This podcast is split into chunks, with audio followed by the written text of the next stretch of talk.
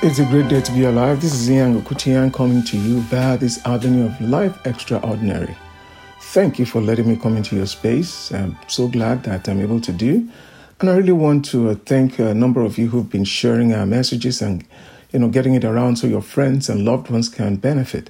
And I also want to thank especially those who've also been letting me know how this uh, how our messages have been a blessing to them. Please keep those going. Really, really appreciate that. Now, before I go ahead to uh, dive into what we got, I'd like to remind you of our website. Our website is www.faithimpactmins.org. Once again, www.faithimpactmins.org. Uh, go in there, there are all kinds of materials that will be a blessing to you. And of course, uh, you can get a link right there to our uh, YouTube uh, channel. We'd love to keep you know, hearing from you and keep sharing those messages. Praise the name of the Lord. It's a great day to be alive. And uh, we've got some something really exciting we're going to be looking at today. You know, thank God, we are in the last days. Last days, the last days began after Jesus rose up from the dead, and of course, the day of Pentecost commenced. And then, so th- those were the beginning of the last days. We are in the last of the last days.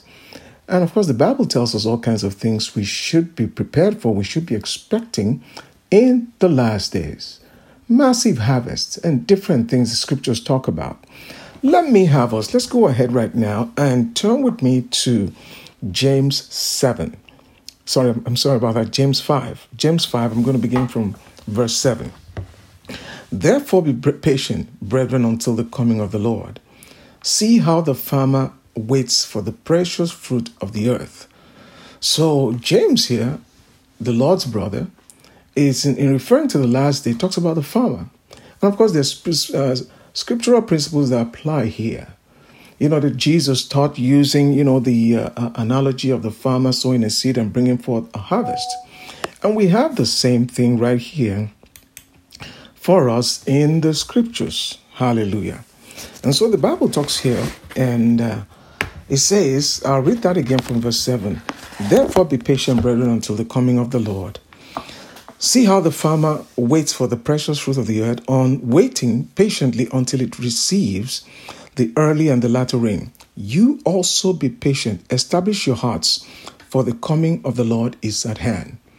So the Bible is talking about the coming of the Lord, but at the same time, it tells us that there's the precious fruit of the earth the Lord is waiting for. What is the precious fruit of the earth? What is it? Well, the precious fruit of the earth are the precious people. See, Jesus came to die for the whole world. And he expects to receive a harvest. He was the lone seed that died and was planted. And as a result of his death, burial, and resurrection, he's given us a commission after his resurrection to go out and preach the gospel. And so a massive harvest can come into God's kingdom. Psalm 2, verse 8 tells us there, it says, um, it talks about, uh, you know, that we will, uh, uh, will, be, will have the, the earth or the harvest of the earth, in essence, as our inheritance, the precious fruits of the earth, hallelujah, as our possession. People is talking about. So, the people, harvest. If you know anything about harvest, this is something key about the harvest. When harvest season comes, it's for a fixed period of time. It cannot be delayed. If you try to delay it, the harvest could go to waste. And so this is harvest season for us in the body of Christ. Every day, it is our place. The Bible says, Ask of me, and I'll give you the hidden for your inheritance and the utmost parts of the earth for your possession. Yes, the people that Jesus died for, those are precious. God had his son Jesus, but he wasn't just satisfied, neither was Jesus satisfied by his, by his love that impelled him to give his son. And that same love, you know, that same love moved the Lord Jesus, compelled him to give himself and die. And so today he expects a family, brothers and sisters, people all over the world, all through different times. And we, like we said, according to the scriptures, we are in the last of the last days. Jesus is coming for this precious fruit of the earth. In other words, massive harvest that will be in the family of God. Hallelujah. Didn't you read in Revelation talking about the scene right there in the presence of God around the throne of God? Talking about thousands and thousands. Bible talking about millions and millions. Every tongue and every language, different people groups. Oh, God is child hungry. He is people hungry. He loves people. And you and I are supposed to be a part of that. Now, let me, before I really get into, you know, dive into so much what we're, supposed to be looking at, turn with me here to Second Timothy 1. 2 Timothy 1. And I want to come here to something very important here. 2 Timothy 1, listen to what it says here. I love this. From verse 5 When I call to remembrance the genuine faith that is in you, this is Paul writing to his spiritual son Timothy, which dwelt first in your grandmother Lois and your mother Eunice, and I'm persuaded in you also. See, God is a God of generations. He first went with the grandmother, then the mother, now Timothy. See, God's ways and God's things are supposed to be to go from generation to generation. Did you notice if you go through the scriptures, when God will deal with the children of Israel, for example, when he took them, you know, over the Jordan, after they crossed the Jordan, he had them pick rocks from where the priests stood in the Jordan and make huge heaps. And the purpose of that was that in generations to come, when your children will ask you, What do these rocks mean? Well, this pile of rocks, then you tell them about what the work of the Lord, what the Lord did in bringing them into the land, the deliverance the Lord has shown to them. See, God is a God of generations. And there should be monuments of the work of God for each family, monuments of praise, of the glory of God, of the demonstration of God in our families and beyond our families, that we can point the world to and say, Our God did this. Our God did that. Isn't it interesting? We look today, one of the signs the Bible tells us, tells us to look to concerning the end times, it talked about the children of Israel. It said right there in the book of uh, Ezekiel, they were going to be dispersed all over the world. And in the end times, towards the time of the end times, they were going to be assembled. See, the, the Jews, the Hebrews, are the only people group dispersed like that 3,000 years and then assembled and then still have the exact same language that they had originally. No adulteration, nothing. Only God could have done that. And not only that, the Bible talked about when they would come together you know, there were plants, roses, flowers that didn't grow for those thousands of years. But when they came back again, when they would come back into the land, those plants will begin to grow. Do you realize that the turn of the century in the land of Israel, you know, uh, Mark Twain even writes about it, and people who visited the, uh, uh Israel talked about it, that was such a wasteland, a deserted land, an undesirable land nobody would want. But interestingly, the Bible talks about it that when they would come to get, come back to the land, the plants would begin to grow, the place would begin to flourish again, like the land flowing with milk and honey. See, that can only be God. That's not that didn't happen as a result of climate change or anything like that. That was God's word being fulfilled, and we continue to see it being fulfilled. Now, when we see these things happening today, listen, there are things we should be seeing. Hallelujah. Yes, Israel being the natural, you know, seed as it were, that the Bible talks about the people of God, but we are the spiritual seed. Yes, there are some correlations and things that we see. We are the spiritual seed. The Bible says, if my people, which are called by my name, shall humble themselves and pray and seek my face, depart from their wicked ways. So we hear from heaven, heal their land, and do all kinds of marvelous things for them. Well, we are God's people. Hallelujah. Isn't Jesus wonderful? Now, having read that, I want us to come to this other part here uh, uh, where it says there, it says, Therefore, I remind you to stir up the gift of God which is in you through the laying on of hands. Laying on of my hands. Stir up the gift of God. That's what I'm talking about. It's time for us to stir up the gift of God. We've got the gift, you've got the gift of God on the inside of you. You know, Jesus is God's gift to the world. Now, when we come, when, we come into the family of God, having received Jesus as our Lord and Savior, now God has another gift for us. And for all of his children, he's got the gift of the Holy Spirit, whereby we are to be filled with the Holy Spirit. When you read the New Testament, and I'm talking about the epistles right now, when you read the epistles, it's it's written in such a way it already takes it for granted that you as a child of God are filled with the Holy Spirit and should be filled with the Holy Spirit. That's the way it's written. It's not written in such a way trying to plead with you or, you know, convince you. It's what God has given us. It's the gift of God. It's already been made clear there in the book of Acts. Hallelujah. Paul saw those believers in Acts 19 and asked them, Have you received the Holy Ghost? Notice he didn't say, has, has God sent, have you seen that God has sent the Holy Ghost to you? Or, or maybe wait for God to send the Holy Ghost to you. Say, have you received? Because from the day of Pentecost, according to the prophecy of Joel, God has already poured His Spirit upon all flesh. That Holy Ghost, that Holy Spirit is already here today. For every child of God, that is God's gift. Bible says, out of our bellies shall flow rivers of living water. Hallelujah. But I want to re- drill down, uh, deep into something here.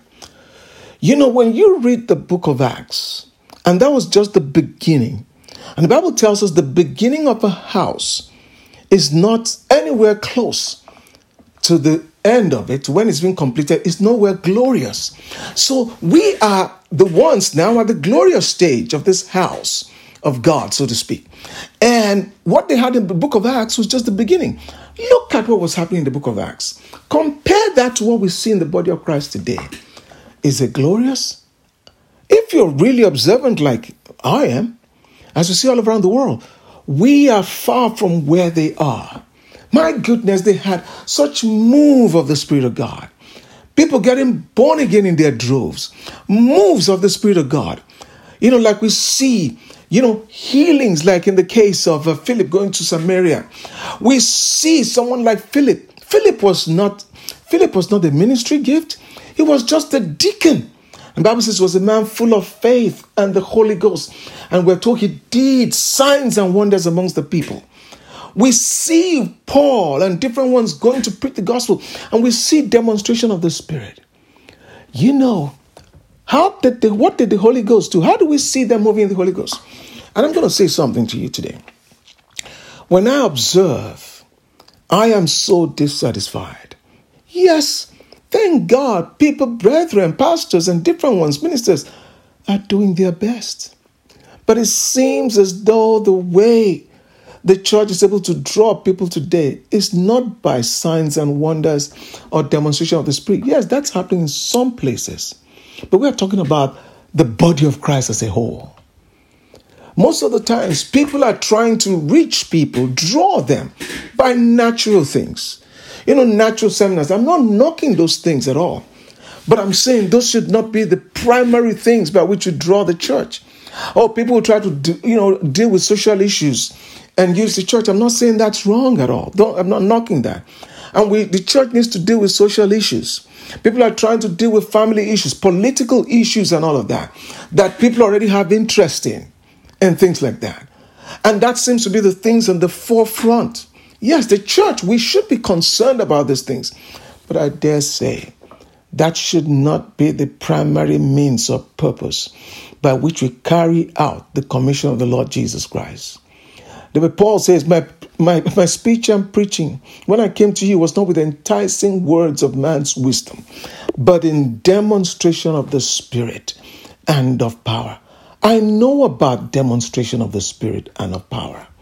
I remember years ago, yeah, back on campus, there was a fellow right there who was against us writing us. In fact, he wrote something on the national dailies back then, talking about us, the way we were, and that he came to our meetings. But you know, one of those days he came to our meetings, and from what the way it went, he had somebody go there, you know, because he saw people falling under the power, people testifying about being healed and all of that. He had somebody go over there pretending, you know, just to see, well, can they really feel any power anything? This fellow went there. Before he could even go get to the front, he was, this is what happened. He was pulled out of his shoes and knocked back. Isn't that a sign? That fellow left that place confessing. Said there is the power of God in that place. That's how we came to know the, came to know what happened. In fact, I remember years ago, you know, we will do our programs. This was back on campus. Do our programs and looking for money and all that. And I remember a Muslim man that we call, you know, this this Muslim people who make pilgrimage to, to Mecca, you know, they're called al hajis. You know, that's the that's the kind of like the title they get after making their pilgrimage to, to Mecca. And remember he he sent to us, wrote a letter to us and said, I don't like you people, the way you are and everything, but I like what you're doing.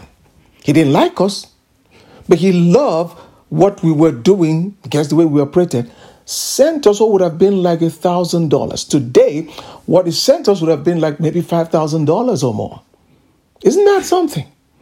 And that was a Muslim and everything else. There were people I know who were drug addicts, just came into our meetings, and that drug addiction was broken. That's all. See, we don't need to convince them God is at work. The Bible says, when those who are not knowledgeable about spiritual things, when they come into your midst, they will live and say, God is in the midst of all those people. Dear brother, dear sister, we yearn for those times. And listen, that's why the Bible says for us to stir up, stir ourselves up again in that place of travail in prayer, seeking God by intercession and supplication. These are the days. Remember in the book of Daniel, Daniel saw children of Israel were in captivity. And Jeremiah had said 70 years was was uh, uh they were going to be in captivity for 70 years. And it did not look like it, it, it was going to happen. The, the, the years were swinging by, and it was like 70 years is approaching. It's not looking like it's going to happen. And Daniel began to stir himself up, began to seek God. Listen, the Bible tells us these are the days, these are the last days. And in these last days, God wants to give us the early and the latter rain. You know, when the farmer plants the crop, he first of all puts, you know, he gets the early rain. And so after the early, he wants to have had his seed in the ground before the early rain. Same thing spiritually. You can have such excellent seed. There's preaching of the word everywhere, which is the seed. Hallelujah. But without rain, we can't have the kind of harvest we should have. We've been having sprinkling here and there, but God wants to give us the rain in its full intensity. We've got to stir ourselves up, dear brethren. Oh, hallelujah. Are you hungry? Bible says, Blessed are those who hunger and thirst after righteousness they shall be filled. The gifts of the Spirit are not meant to be manifested in heaven. Yes, ever so often. In fact, in some places, even tongues is not existent. Think about it. In some churches today, they won't even allow it. But I want to put something here. Listen, being filled with the Holy Ghost, like in the book of Acts, it was after people got filled with the Holy Ghost, they spoke in tongues. None of us was born from our mother's womb speaking in tongues. We all came into it as a result of the revelation and the truth of God's word. We should not. You know, people, you know, try to be so sensitive and not to, you know, offend people. There is an, an element of offense by the gospel. You know what? It challenges you. It wakes you up. It confronts you. That didn't you notice how Jesus ministered? Jesus did not minister in any diplomatic way, yet he was full of compassion and love, loving people tenderly. Jesus could not be accused of being diplomatic in any way, yet he got results. Hallelujah. He got results. Oh my goodness, it's time for us to be proof producers. These are the days we should be having healings. I'm always so shocked. It hurts my heart Ever so often, I will hear so and so brother, so and so sister is sick. And before you know it, they're dead. Oh my goodness. And I hear about this person sick, this person sick, they're dead, and everything else. It breaks my heart. Didn't you hear? Listen to the way James writes to the church in James chapter 5. Around verse 16, there, going down where it says, Is there any sick among you? From the way he asked the question, it means there shouldn't be any sick because healing belongs to us. Oh no, but today you go to the body of Christ. The multitudes are sick. Oh, they have the same sicknesses like the world and being afflicted all over the place. This healing is our inheritance. We should be the one enjoying it. It is the it is it is the children's bread. We should be able to partake of bread, just like they did. The Jewish child would partake of bread. Run into the house, get bread for himself, share with his friend. That's the way we should be today in the body of Christ. Healing is part of the ways we use in reaching the lost. Oh, my dear brother, sister, it breaks my heart to see these things happening. It really does. I want to read to us here from Zechariah 10. Zechariah 10.